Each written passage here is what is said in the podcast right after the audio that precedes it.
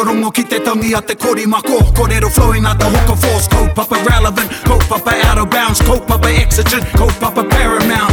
Nā ko nā whakapiri mai ki te Kaupapa tino whakahira hira. Whakarongo pi kari kari mai Hare hare mai, o tā ringa hare hare mai We gotta gather up close everybody.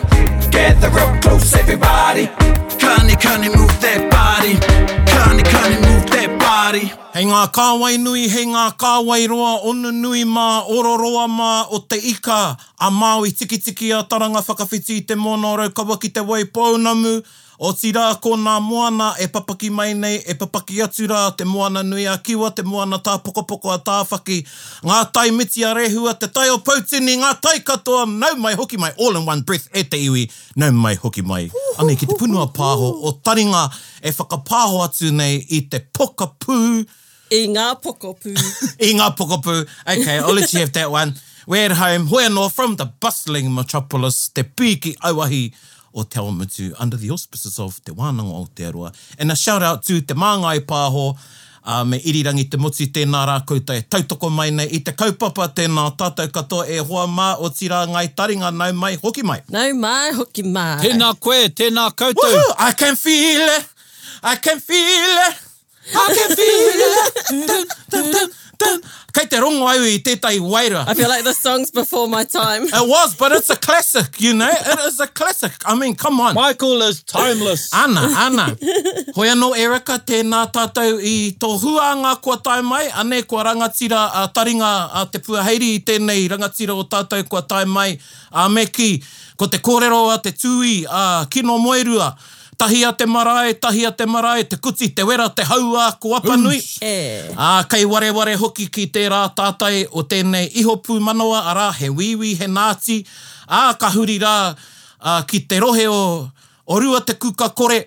Arā, ko te aitanga haueti. Nō reira, Dale, taki timu, tēnā koe, nau mai, haere mai, ane kia taringa. Kia ora! Kia ora, kia ora rau atu, kia, kia tātou. Tēnā koe, welcome to our Waitangi special e te whānau whānui o taringa. Mm -hmm. Episode ruarau, rua te kau mārima. Mārima, kia ora. Ah, si!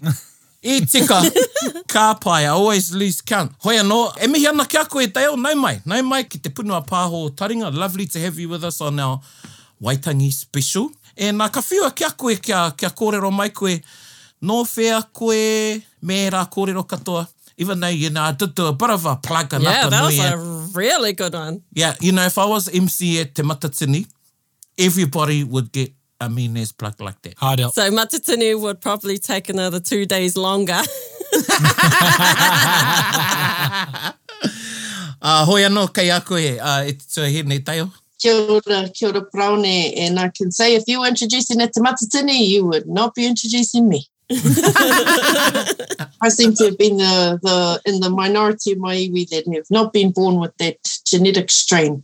Uh, but kei te pai oh, tēnā. ko tawa, ko tawa. Ko kara ai, whakinga kei te pai. Um, so ai, he ta mai te hau no te tai rāwhiti, ki te taho tōku pāpa, Nās Pro on a good day. te aitanga hauiti, uh, of course, us down in Uawa and connecting up the, the Uawa trifecta, coming over to Te Whānau Apanui and the land of my nanny, but uh, also the iwi that has uh, generously taken me under their korowai and um, invested a lot of time and love in, in me and seeing uh, if this they could get this tamaiti to walk on the straight and narrow. And then we have uh, whānau have connections through Te Moana Toi over to Ngāi Te Rangi. And then on my mum's side, I come from mutineer stock.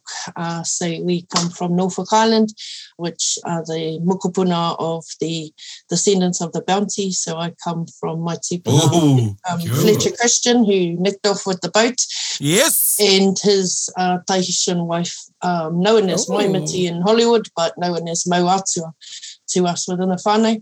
Um, and so they also have their own sovereignty battle going on at the moment with the British Crown. So I seem to Wow. have a strong DNA in opposition to colonisation.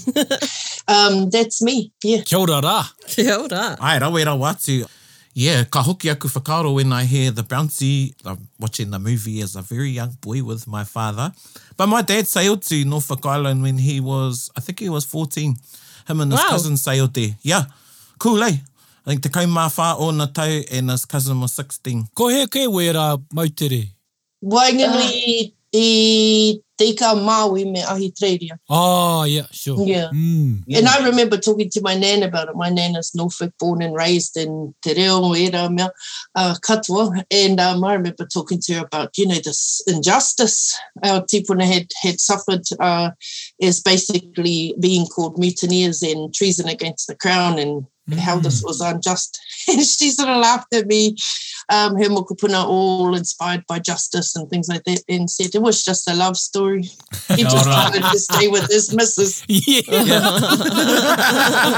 and he didn't want to go home. And you know, Right. you look at winters in England compared to summers in Tahiti, and you it's not a Right. far stretch to see why one might get stroppy when you're told to go home. Wa, tēnā koe teo. Ana ka whiua hoki ki a koe, kai a koe tonu te wā. He kiwaha rānei tāu, he kianga rānei tāu. I whakaro hau mō tēnei, and I guess just for me, like, tētahi kōrero tino tata ki taku ngākau. within, I guess, particularly the hapu at home that a ringatu, there's a saying, and I think, you know, i puta mai nā kōrero a te kōti, te matua tangata, uh, and it's just short, but it's kept me uh, pretty focused as we've gone throughout the years of working. I tipu ake te pono i te whenua. Kia ora. O, ā, tāhua. he māma noi ho te kōrero, uh, he, he māma noi ho um, ki te mau tēnā kōrero. Mm. And so I found it real, real easy, particularly when you're sort of knee deep in crown reforms over resource management and stuff, and you're thinking, what does this clause mean, and where are we going with this? And you just, it's very grounding for me to go back i tipu ake te pono i te whenua. I hi nawa nawa taku kiri i tō kōrerotanga. Mm. I tērā kōrero, i, i tupu ake te pono i te whenua. Ai pai ki a whakamārama koe ki te whānau e whakarongo mai nei hea te tikanga o tērā kianga uh, no tō whakapono no te whakapono ringatu. Yeah, so I guess probably for me, a lot of those learnings have come through our tuakana Rikirangi and his compositions and things like that, because not necessarily everyone in the iwi is beating a track up to his place to sit down and learn 17 verse more te where those otherwise might be housed. So he's repackaged them, but within those waiata uh, for matatini, while they're for entertainment, they also contain the kura of our iwi Kia ora. Mm. and you might get it while you're learning it as a young young person but those things are just there for you to go back to later on and to access and they might mean different things to you at different times in your life so in particular in his waiata whakaria mai tō aroha that lyric comes up i tipu ake te pono i te whenua and to remind us that our truth is grounded in Papatuanuku and our truth is grounded in Te Aotearoa, Te Taiao, uh, and we are tangata whenua here.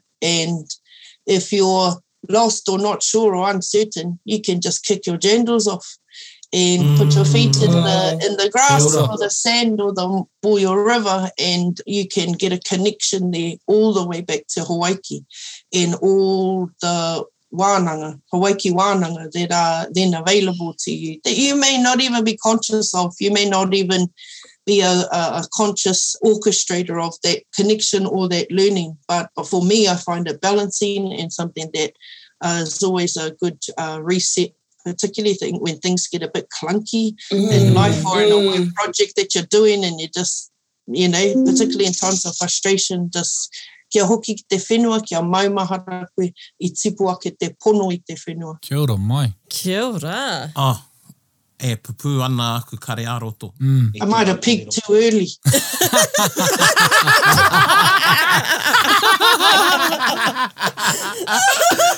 And our waiata for this week is...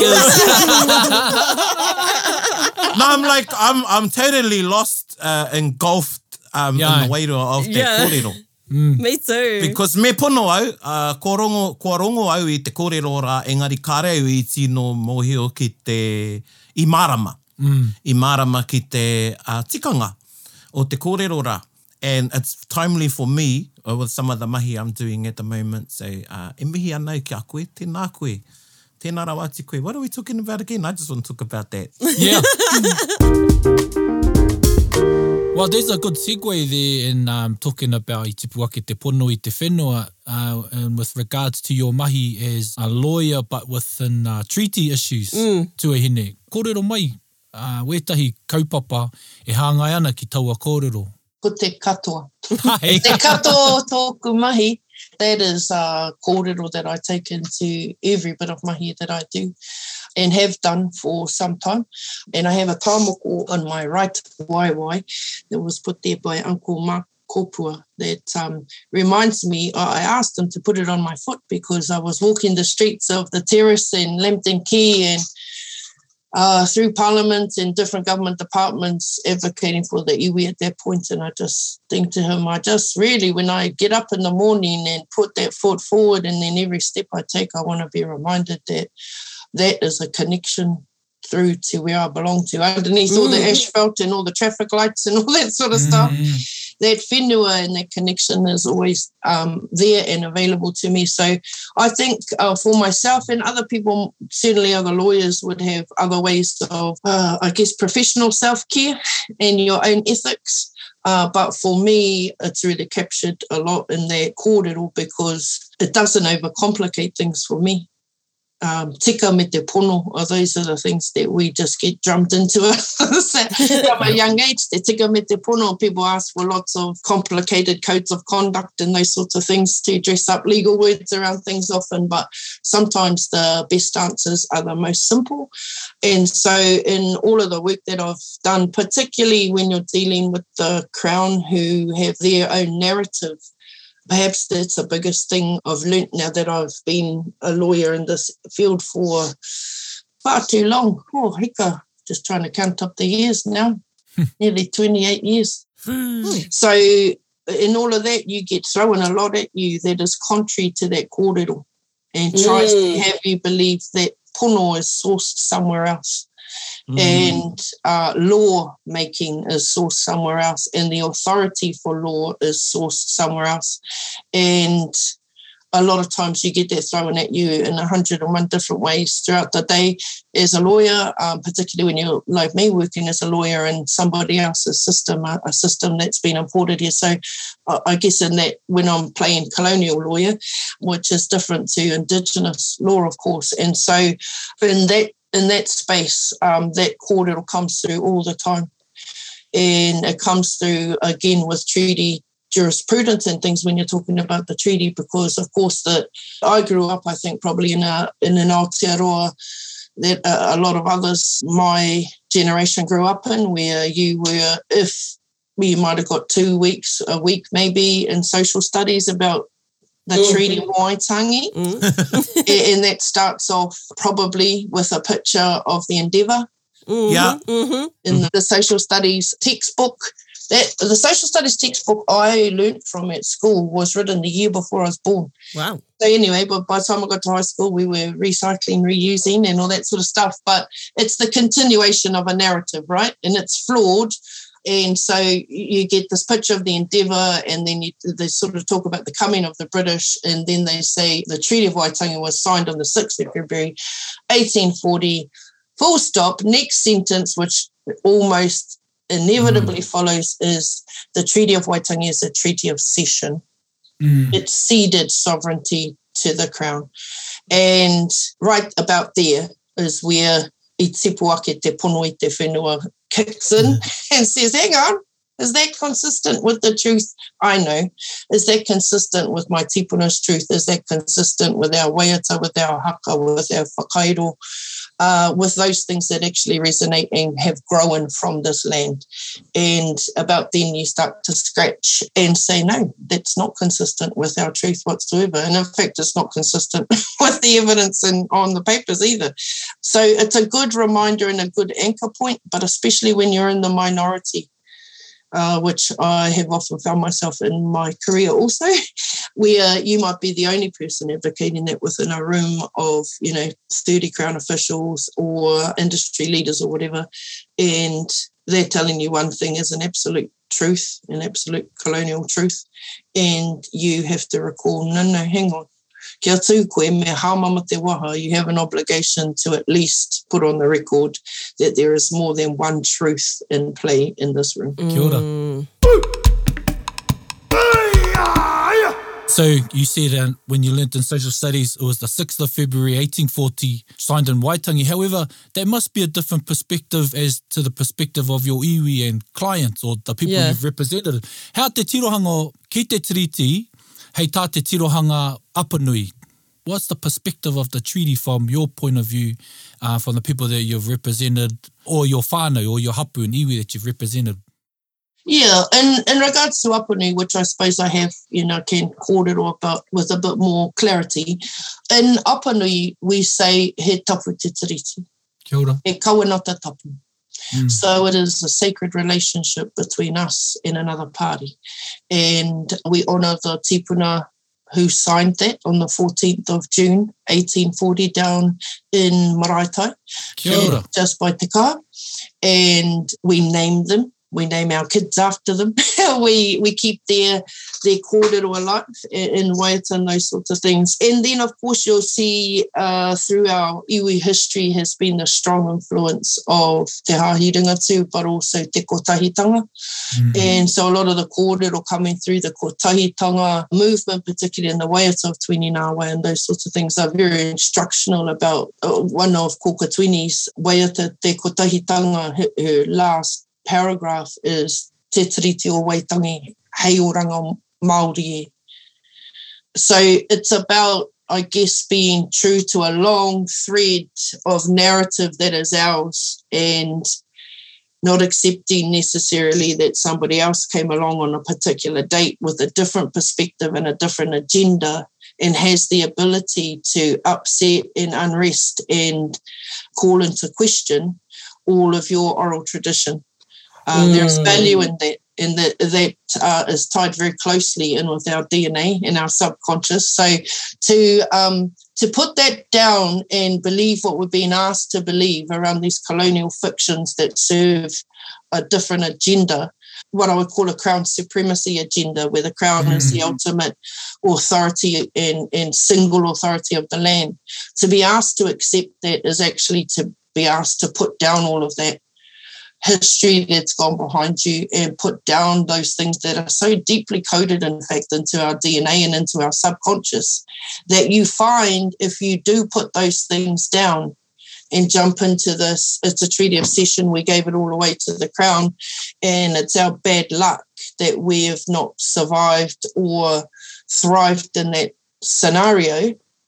You see, we actually create an internal conflict within our own beings, what our tipuna's truth were and, and what we've been asked to subscribe to. And so I guess it doesn't always make you popular amongst your peers or uh, amongst those that are committed to a treaty of session and a crown supremacy world. But for me, that is as much self-care as anything else to say I will be true to my tipuna in mm. a way that champions their truth. Because, see, what people are asking me to believe if we say on the 6th of February or 14th of June 1840, wherever it was signed by your, your tipuna around the country, that that was a treaty of absolute cession to the crown and we didn't retain any right or authority to ourselves. What they're asking you to believe in, this is a kōrero that Moana Jackson is very strong about, is that up to the 5th of February 1840, our tipuna defended the territory and the territorial integrity of Te Whānau Apanui from Te Taumato Apanui to Pōtikirua. And anyone that came within those boundaries, we would defend the integrity of those boundaries. We um, we're often at war with our, our relations um, on the Ngāti side, but also some people who came to transgress our seaward boundaries to come in and, and give our whanaunga their beans and stuff like that. They're asking us to say our tipuna would defend with their lives absolutely our territory and our mana up until the 5th of February, but somewhere miraculously overnight, I don't know if it was a big party at Waitangi or what, what they're trying to have us believe. They woke up on the 6th of February and said, man, can't be bothered now. You Yeah. fellas have it. Yeah. Mm. Mm. Seed, seed, nah. Yeah, now that's just not believable to me. What's that's asking me to believe is that my tipuna were stupid and that my tipuna were idiots. And I know without a doubt that's not the case. They outstripped me in terms of intelligence a hundredfold. They were they were operating on a different level uh, a lot of the time, and so I can't and won't believe that that's the case. That we miraculously had some sort of shift, major tectonic shift in our worldview altogether overnight on the 5th of February or in Apanui on the 13th of June and woke up the next morning and said, we think actually this is, we're not going to do this anymore.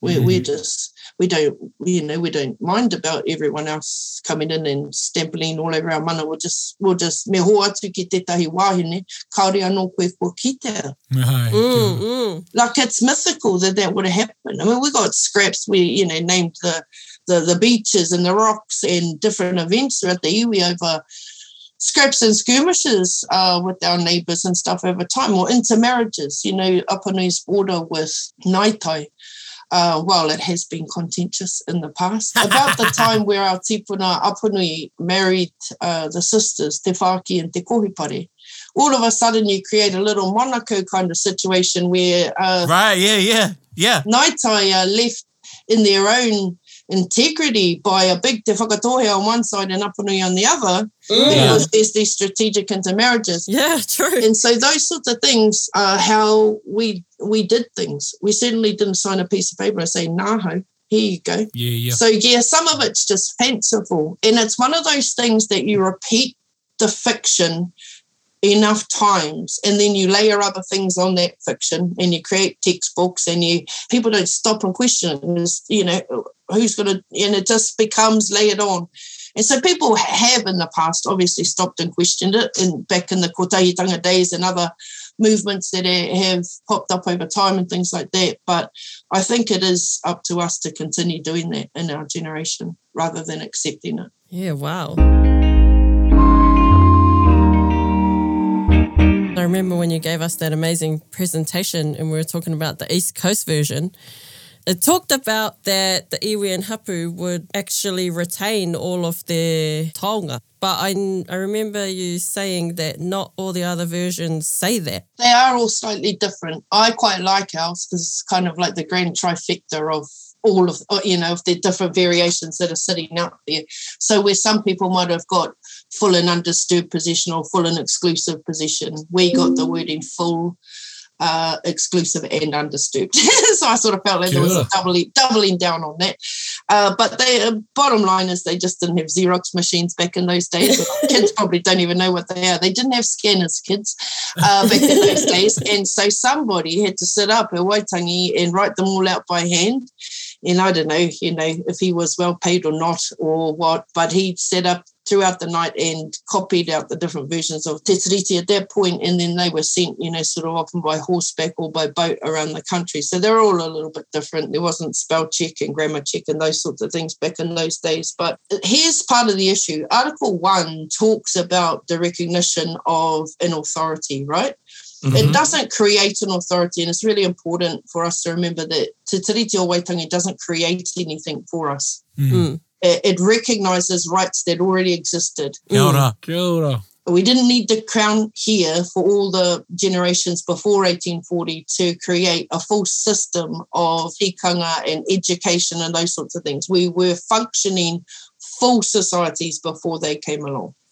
And that is not disputed. Every historian, Pākehā or not, will tell you that. We were fully functioning societies in our own right. So the first article recognises a type of authority. The issue for the British Crown and now the New Zealand government is it does not displace the sovereignty that is already here. Kia ora. Mm. Kia ora. It doesn't say the Crown have got something and therefore now you Māori don't. What it does say is that it will recognise, and this is part and parcel, they say, of the history of what unruly settlers were up to and those sort of things does create an authority for the British Crown in respect of their subjects here. The fiction that's been told is that's a treaty of cession, and you got you had your mana all intact 5th of February 1840 and then woke up 6th of February 1840 and gave it all away and now we've got it all. That's the fiction we've been asked Mm. as what they called in law school the orthodox theory of the Treaty of Waitangi, which I thought was perverse and insulting. But anyway, nevertheless, it's the Crown and Crown Department's version of it. So what they do is they take that very simplistic and in fact wrong interpretation of Article 1 and they say we're going to call that absolute. And they often stop reading the treaty there, even though it's only a short Yeah, they short do. paragraph thing. They Yep. just get too lazy to keep reading. And what you must see is Article 2, which fetters all of that and creates a limit and a restriction on that, because Article 2 is what an international law would be called territorial rights. So Article 2 says for us in the version that we signed in Apanui, it shall be guaranteed to the hapu, to the rangatira of Ngā hapu. So it's centered at a hapu level, not an iwi level, not a PSG level, not any other macro level, at a hapu level, because that's where the authority was being exercised at the time. In Apanui, we've kind of stayed pretty hapuized. Mhm. Um, so they talk about being guaranteed unto the rangatira of the hapu full, exclusive, and undisturbed possession of our lands, forests, fisheries, kāinga, and all other taonga. So weti weti, really, eh? Weti, weti. Like that's a bloody good deal. Mm. yeah, I'd I'll take take that that. That's awesome. I'll And sign it's it. inconvenient for the Crown that Article 2 is sitting there like that.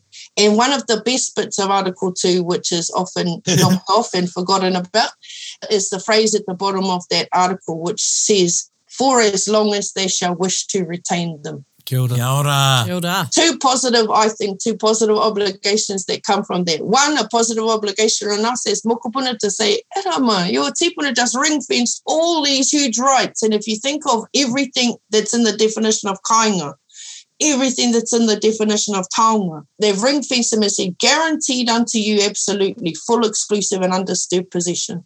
So there's a positive obligation on us as mokopuna not to say we don't want to retain them Mm. to surrender accidentally or on purpose Yeah. our rights to retain them. And the other positive obligation I think that creates is on the Crown to say, when you're coming in here thinking you're going to regulate our land or our moana or our fisheries or our people, you need to show where in history we've said we no longer wish to retain that right. Because I can't remember when our iwi did that. Can you?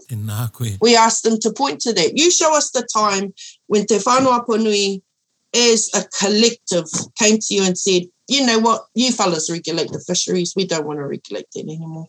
And we expressly say that. You show me when that happened. And I, as a mokopuna, if you had that evidence, would have to say, oof, okay, hang on. hang on mm. because you're bound by the collective as much as anything. But the reality is the Crown can't show that evidence because it never happened.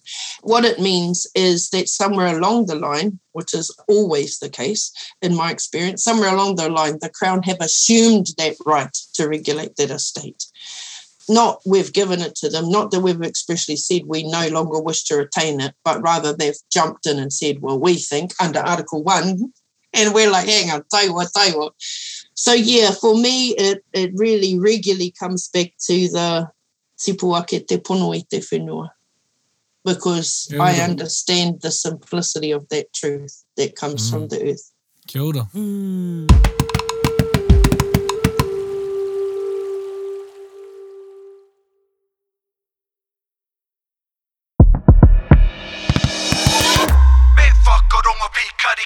Dale, I want to throw a curveball here. Of course you do. I'm a non-Māori and I want to know in plain sight where are the benefits of me or New Zealand government honouring the treaty and its absolute principles. Well, first of all, I'm going to tackle my pet peeve before I answer the question. I don't believe in the principles of the Treaty of Waitangi. It's a bullshit invented by the Crown and continued to be perpetrated throughout, throughout, throughout. So it's a colonial fiction. So as I've said, like with the wording of Te Tiriti o Waitangi, full exclusive and undisturbed possession for as long as they shall wish to retain them. They're simple, right? We can understand what mm-hmm. that means. Nah. Right, that- what happens is that becomes inconvenient for the Crown because then they have to deal with you as an authority on your land. So they say, well, hang on, hang on. The words don't really work for us. And very quickly tapped into a Maori mindset and said, "Why don't we talk about the spirit, Oh, the way, Ah. the wairu of the treaty? You know, the vibe that it gives us about partnership. So why don't we say it's a partnership?" Puruheti.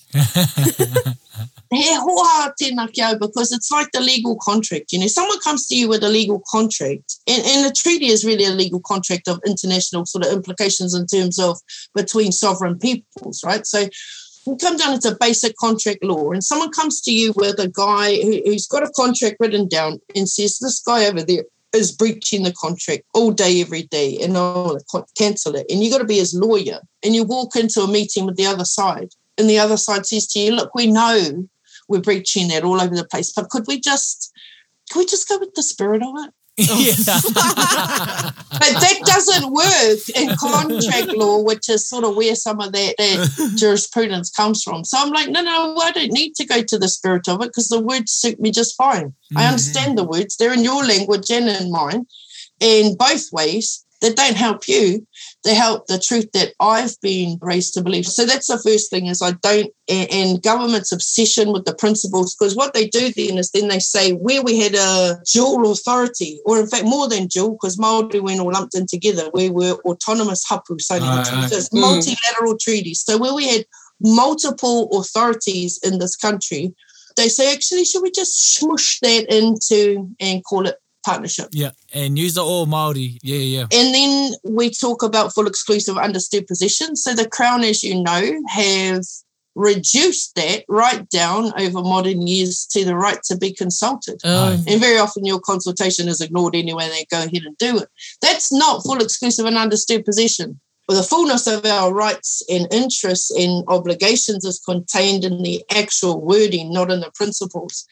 Yeah, that's sort of where I have some of the issue with the crown obsession with the principles because they suit them, but they're not mm. us. The words suit us just fine. And I'm like, get back to the original contract you signed. It said full exclusive understood. Mm. Now, what benefit is there for them? One, it would legitimise their right to be here if they properly honoured Te Tiriti o Waitangi. Because on the one hand, the Crown want to say to us, it's not legally binding, you know, actually, now that now that we think about it. It's really just, you know, it, it's it's the spirit of the nation, part of the fabric of the nation, but it's not technically legally binding. But it's like, well, then you've got no authority to have houses of parliament or to regulate anything. Yeah, the Mhm. crown gets all of its legitimacy Mm. from that document. So if they want to say it means nothing, I'm like, well, you can't have it both ways and say it means nothing, but then it anchors your authority to be here. Tēnā koe. Yeah, so with that, I would say if they properly honoured Te Tiriti o Waitangi, they could be world leaders in legitimising their actual right to be here and on the basis that was Mm. properly given by the Indigenous people. Uh, second of all, I think in a world where we're coming up to massive climate change disruption, massive economic system disruption that we're seeing at the moment, Indigenous lifeways and worldviews are going to be what everyone is clinging on to in the future. And in Yeah. fact, they've already started it in Mhm. multiple places around uh, countries, governments, including ours, around the world are starting to tap into this idea of an Indigenous worldview and what can it mean for how we do things better. So they'll come to mine our intellect for that soon. They are doing that already now. yeah. Well, what we're saying to them is you can't have the mātauranga without the rangatiratanga underpinning it. Uh, that's not a discussion we're because again, it's just pickpocketing. It's pickpocketing and oppressed people Yeah. to save a system that we never really agreed to in the first place. So I think there's massive moral and spiritual benefits. That's probably not going to be a huge motivator in a commercial world, but I also think there's massive environmental and humanitarian benefits globally in Indigenous peoples taking decision making lead on these massive kaupapa that affect us. Wow. Rawe. Ka nui te pai.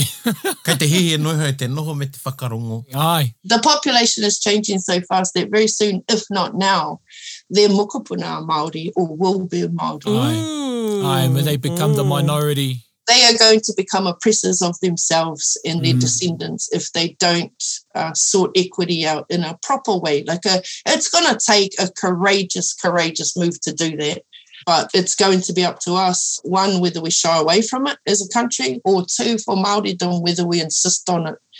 And I have to be honest, some of the insisting has quietened down over the last few years.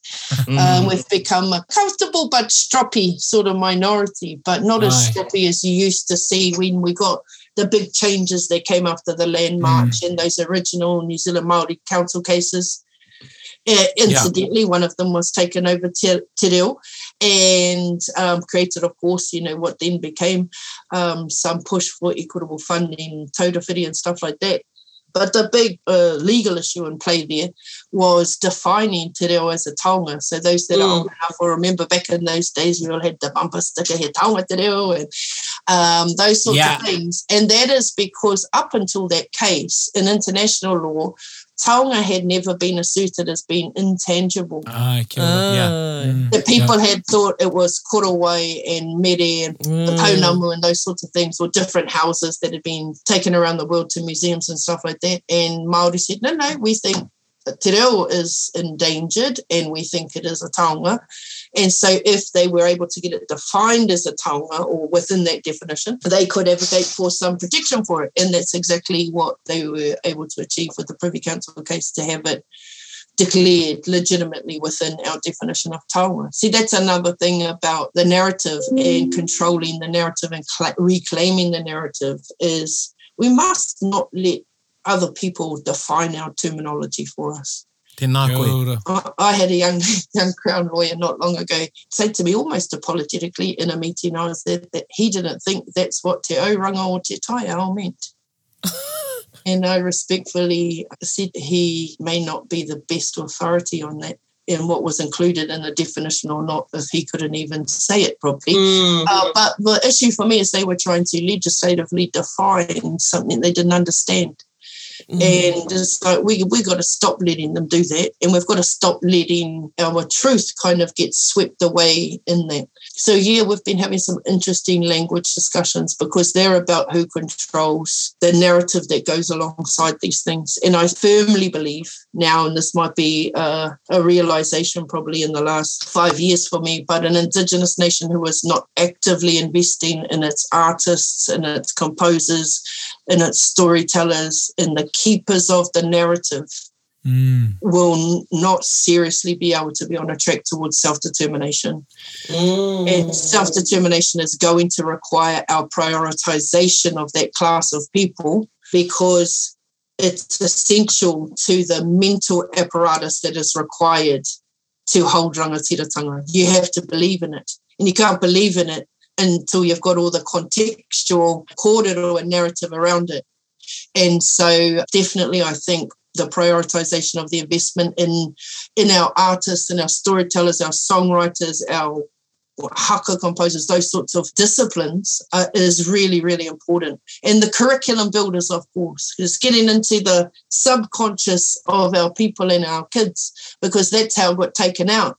Is we took out e pātō reo and all the richness of the kura inside that, and that was replaced with Humpty Dumpty and Jack and Jill and and Goldilocks, which is the ultimate sort of case of white privilege, where she just rocks on into someone's house and starts helping herself, and then moaning about how comfortable the moingo was. But those sorts of we get we get fed that, and it's a swap out. So what we have to do is consciously invest in the regeneration of those things, and we have to do that if we've got any hope in making political headway, because otherwise it's just a it's a thin facade that we're saying we have these rights, but we actually haven't got a whakapono that puts the weight of a hundred thousand tipuna behind it.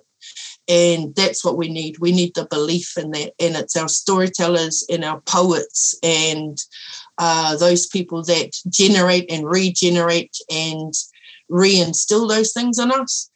It's woefully needed at a time like this. And I don't think I could stress that enough, like how important that is. And I'll tell you how important I think it is. I've been doing some research in pursuit of the elusive PhD, which, you know, never gets time on my dance card. So, you know, I might just hang around until I'm old enough to give me an honorary one. another 28 years. Another yeah, 28 yeah. years. How long till they start? Yeah, but part of my PhD research has been in the design architecture behind colonization. And where we are in 2022 as the people, or as groups of people, groups of hapu, groups of iwi, we are not here by accident. We are here by design. We're here by absolute design. We're not here by moral inferiority or some sort of genetic inferiority. We are here by an architectural design in colonization that was rolled out according to a template across multiple different countries. So uh, some of the text out of our treaty can be seen as the same phrases that's used in treaties in the Congo, the African Congo. And then you've got uh, Canada, Australia, America, mm. the, the four buddies basically shared stories. And this is not unknown or it's not like some conspiracy theory of God. Yeah. Uh, one of the one of the major architects of all of that back in the day was a guy Edward Gibbon Wakefield, who Wakefield Street in Wellington is named mm. after and multiple other places. He was physically going between Canada and New Zealand, swapping the strategic notes and holding right. on right. how to do this, right. how to colonize. There's a book entered into the Westminster Library around that same time entitled How to Colonize. And right. it's a blow by blow account wow. of what you should do. Now, the first thing they do in every country they've been to colonize, the British, is they take out the poets, the storytellers, the spiritual leaders. Tohunga Suppression Act. The Tohunga Suppression Act. And it's not about how many people are persecuted under that or who went to jail or whatever. It's about the moral chilling Aye. and putting some sort of tapu on our own stories and saying enough of that being native and being savage. Here's the new world. And they often did that on the back of a Bible, unfortunately. Mm. Call it toxic Christianity because it's not the same as Christianity, which of its own right you may not have an issue with. Mm. But politically powered toxic Christianity is something quite different, where they've used Christianity as the sort of tail to get them in the door and then yeah. swap out narratives. That was the waka. The waka. Mm. It definitely was. So it's an intentional design architecture then that we have to be strategic about how to deconstruct. And if they took our poets and our storytellers and our tohunga first, we must replace them and reinvest in them first because it's a massive clue mm. that they target the psyche before they got the land. And they did that very cleverly in New Zealand, where they wow. got us to the point where we were almost colonizing ourselves in the land courts. And you see that even in today's circumstances, because we've bought into the system and they got us to buy into the system because they replaced our mental and emotional loyalty to one worldview and swapped it out with another. Now, they did that over successive generations. In New Zealand, it happened faster than it's happened nearly anywhere in the world, the pace of it, because they'd got good at it by the time they got here and well versed in how to do it. So you see, even in Apirana Ngata's days when they're talking about um, curriculum changes at and stuff like that, already they started to talk about like you know from 1856, there's debates in the House of Lords about this, all the way through to quite modern examples. Um, and why we've sort of said, oh, you know, things like kura kaupapa and kohanga reo can't be about a translated crown curriculum. They have to be genuinely a return to our curriculum mm. and the championing of our our worldviews, our atua, our kaitiaki, um, our natural rhythms, and those sorts of things, because that I think is the strength behind any political or legal fight we can have. Nui atu, nui atu te pai o ngā kōrero nei. I'm ready for my board meetings. Yeah, yeah. When you're fired, you're fired up. well, it's just, you know, like um, when you're talking, I mean, i roto i taku ngākau e mōhio anau, Ai. but you've kua pūhou, mm. taku titiro, ki tāku e tautoko nei i runga i ngā puari e noho anau. And for me, it's another way, another perspective to offer some of my fellow board members. Kia ora. It's been a great reset for me, to be um, honest. Uh, tēnei kōrero rero, tēnei wānanga i tēnei ahi ahi, kare aku pātai, kao he mihi. Ai. Ai. Pēo ki tau, tuahine, pātai. I do have a pātai, but also want to agree with Paraone. I too, like your kōrero, has got me fired up. Yeah. in a good way. Mm. In a good way, charged. But okay, what would it mean for the treaty if all of a sudden we turned into a republic tomorrow? New Zealand will still, whether it turns into a republic or not, or, or you know, severs its ties with the Commonwealth or not, will still need to wrestle with the moral underpinnings of our nation. Kia ora. Kia ora. And if we try to rush that and become a republic without doing that, we're just going to invite the same issues we've got right now. They will be unresolved. Mm. And so we still need to wrestle with that. Some people have said turn the Treaty of Waitangi into a piece of law. A lot of people don't want that because it would come under the authority or the mana of parliament, which is Oh, problematic. kia it sort of currently sits outside that and probably still should. Mm. Um, Mm. uh, yeah, I think probably one of the greatest. Um, uh, talking about going into board meetings and those sorts of things. Sometimes I feel a little bit have been felt, felt a little bit at odds about claiming that space or wanting to claim that space in terms of our own truth and stuff like that. Because sometimes it's really difficult to look around and think, but why don't we believe in us? Kia ora. Why don't we Kia ora. believe in our own mātauranga? We sing about it.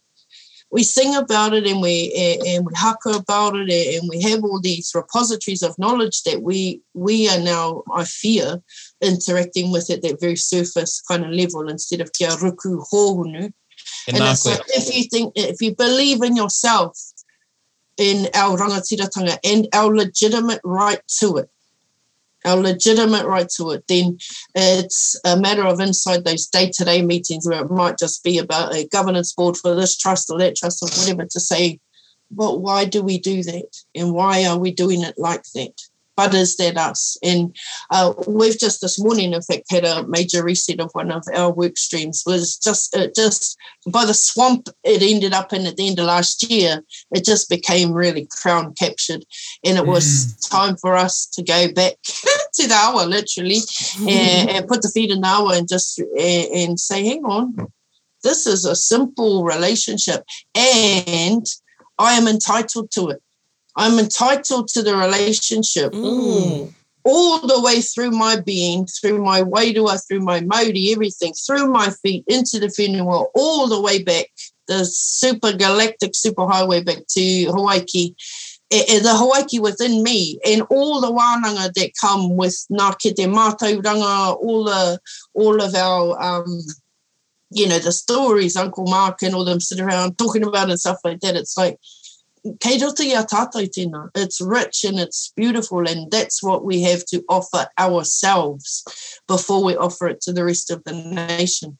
I I understand why we've got to a point where we don't have masses of the population that feel comfortable believing in that, because that is part of the architecture of colonization. Mm. But that's why the investment in the shift away. So that all that's going into your kids' ears all day is the songs from from uh, Maisey or Rob or whoever that are reaffirming he rangatira koe rungi tēnei whenua. And, you know, those returns to our own truths are simple but effective acts of resistance in our own right. Mhm.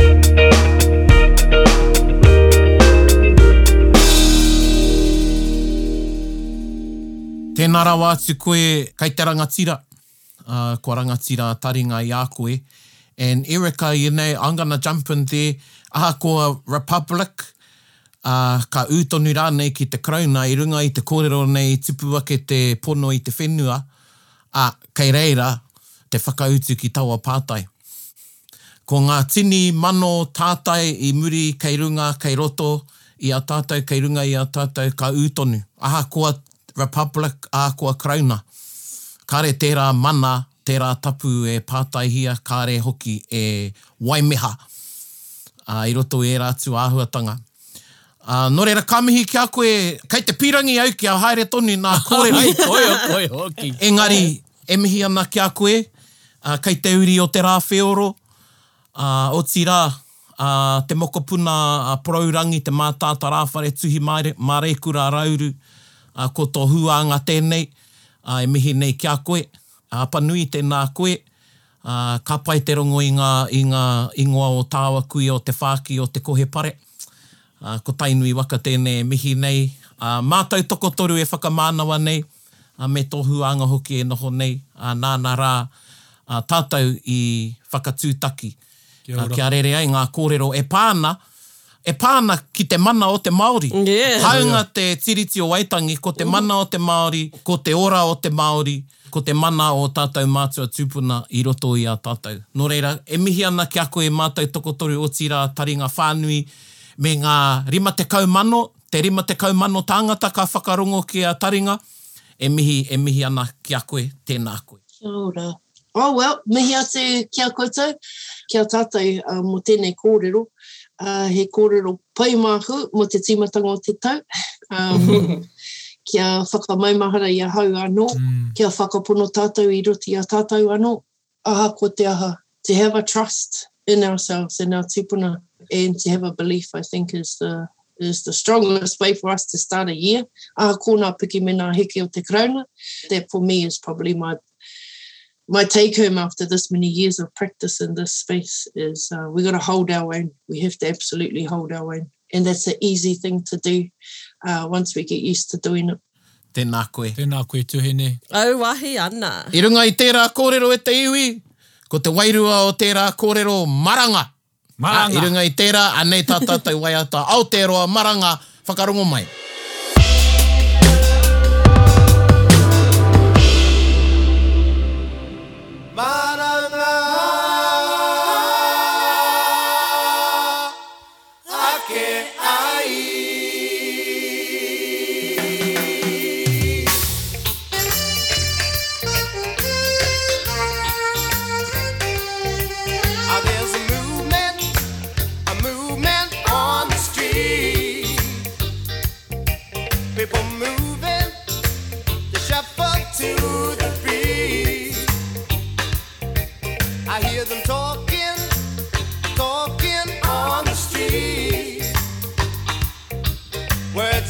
freedom from oppression, 'cause that's what my people need.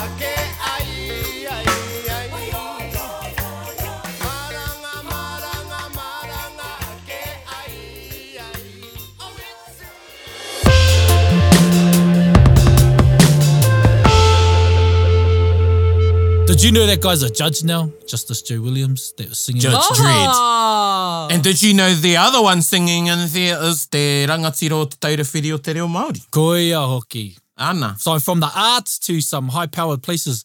That's what I want to nail was the point that she made, how important our arts are to be socially valued. And I thought she raised a really good point because even myself, you start turning towards corporate things because you believe that that's a way for the future of our people. However, it's still in our arts. Our arts meaning mm. haka, tāmoko, where, they, where they're romanticised, but they're not very valued. I mean, how many of us like ask a bro or a whanaunga to make them a carving or a taonga, but they don't treasure it as much as they would buy, I don't know, a handbag from Italy. you know Yeah, what I yeah, mean? yeah, yeah. Or you'd pay a stranger to come build your deck or whatnot. Yeah. Yeah. A hard out. There's so much to take away from that, especially like the bit at the end.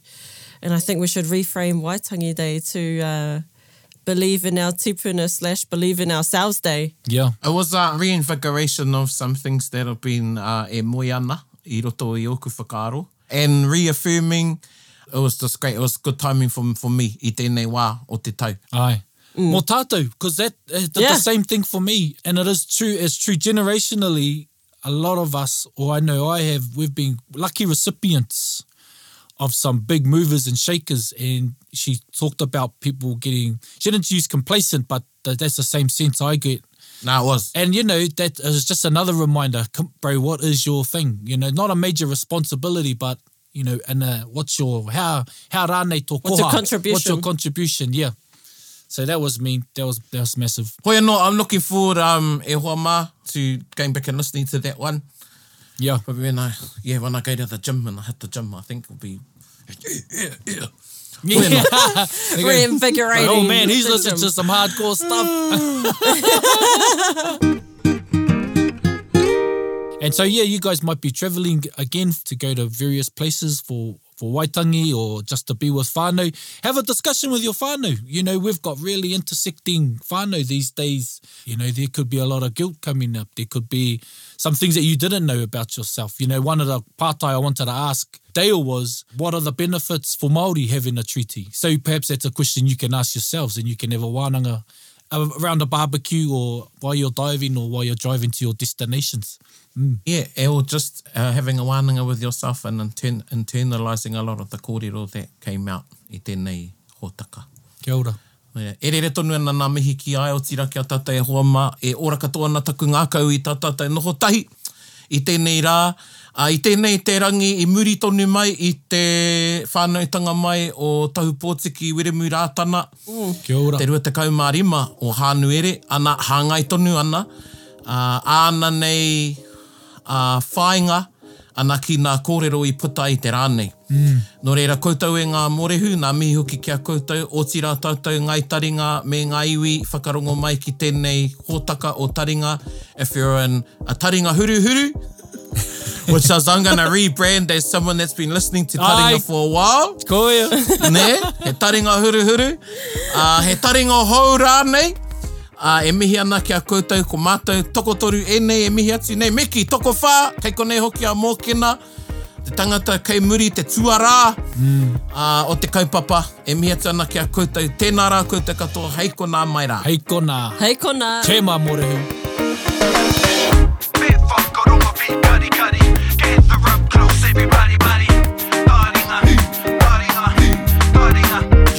Yeah, mai ki yo Whakarongo ki te tangi a te kori mako. Korero flowing a te hoka force Kaupapa relevant, kaupapa out of bounds Kaupapa exigent, kaupapa paramount. Nā ko nā whakapiri mai ki te Kaupapa tino whakahira hira Whakarongo pi kari kari mai Hare hare mai, o taringa hare hare mai We gotta gather up close everybody. Gather up close everybody. Kani kani move that body. Kani kani move that body.